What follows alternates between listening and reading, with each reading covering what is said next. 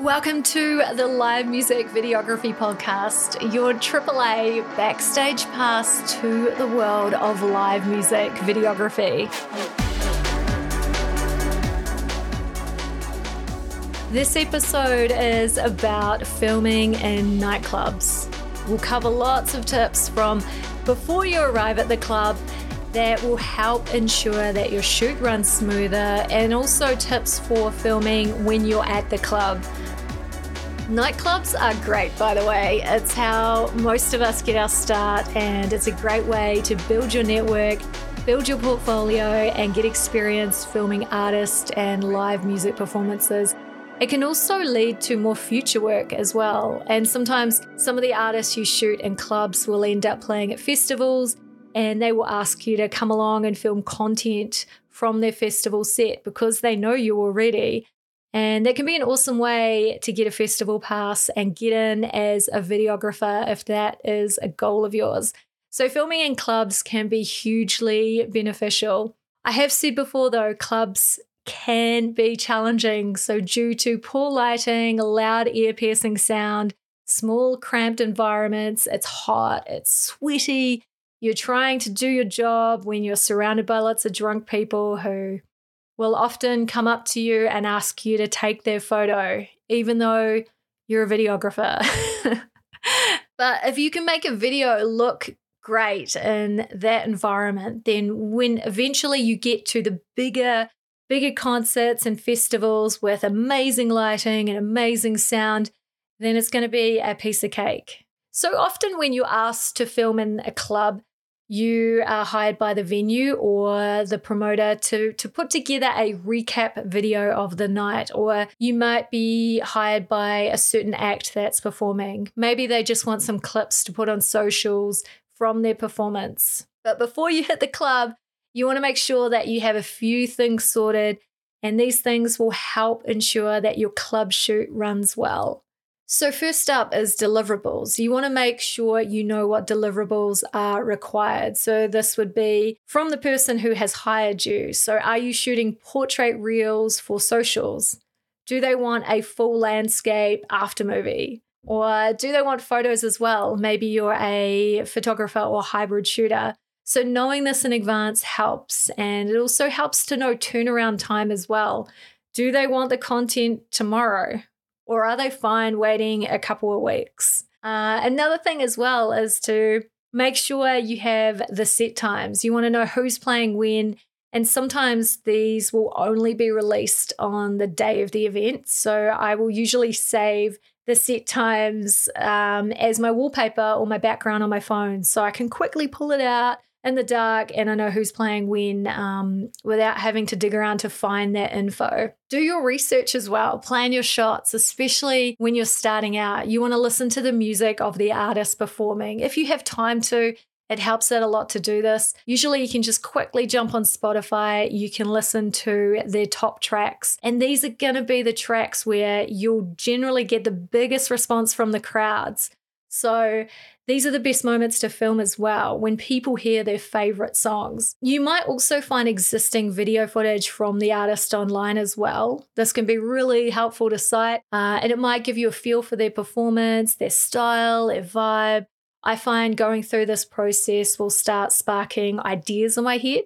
So I know the type of shots I want to get. So, for example, if it's a really high energy DJ, they've got a high energy MC, that really amp up the crowd. Uh, I'm instantly thinking, um, I want lots of lots of quick cuts, lots of movement in my shots, and I'm already starting to think about maybe some of the effects I want to try out. It really pays off when you put in a little bit of time to do this prior to a club event that you're filming at. It can also help to put together a short shot list or a plan in your phone. Uh, this will help you to stay focused during your shoot. Packing light helps as well. Usually, there's always a spot backstage or in the green room where you can keep your camera bag.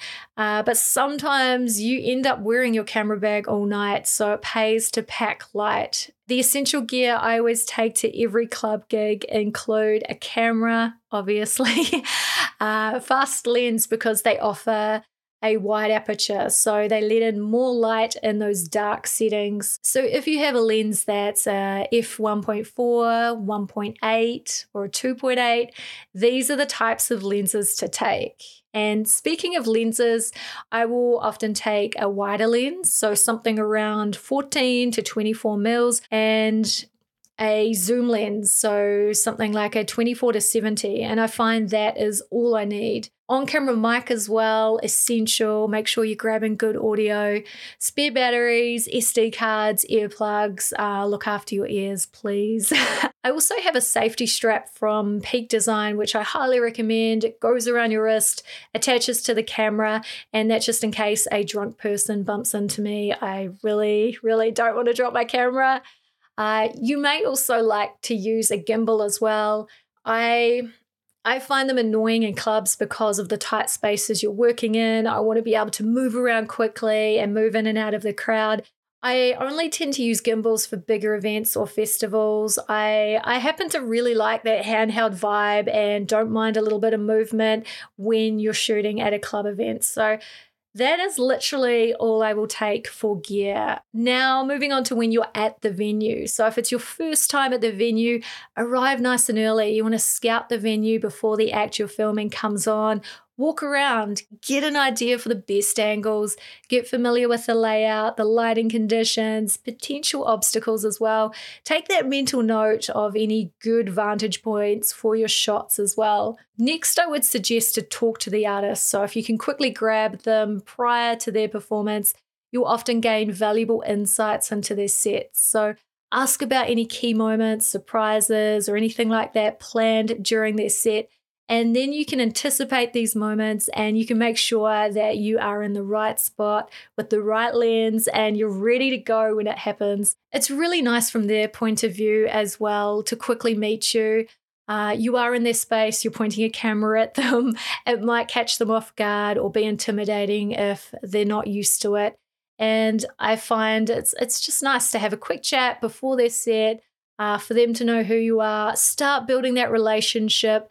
Who knows, it might lead to more future work. Moving on to the types of shots to get. You should try to tell a story with your footage. This is where having a shot list helps. So the intro should set the scene. Maybe it's shots of excited people entering the venue.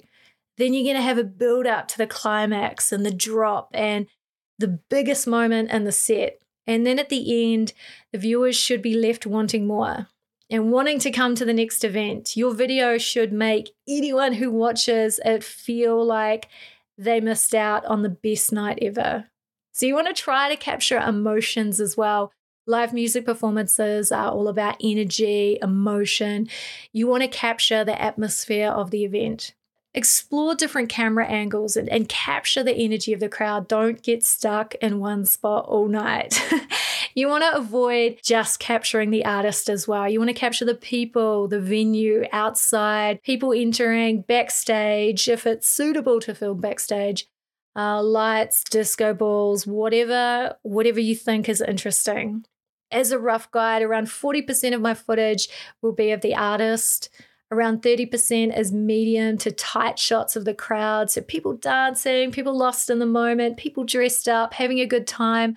I really love candid shots of people lost in the moment. Then the remaining shots tend to be wide shots that showcase the venue and the crowd. I will usually get these when the venue packs out and it looks a lot more full. Uh, then, lastly, I make sure to get a few detail shots as well things like decorations, lights, neon signs, maybe the sound desk or something. You want to get a mix of tight and wide shots. So, wide shots are great for showing off the venue, especially if there's a big stage and a big crowd. Then, tight shots when you're zoomed in are great for detail. You can see the emotions on people's faces.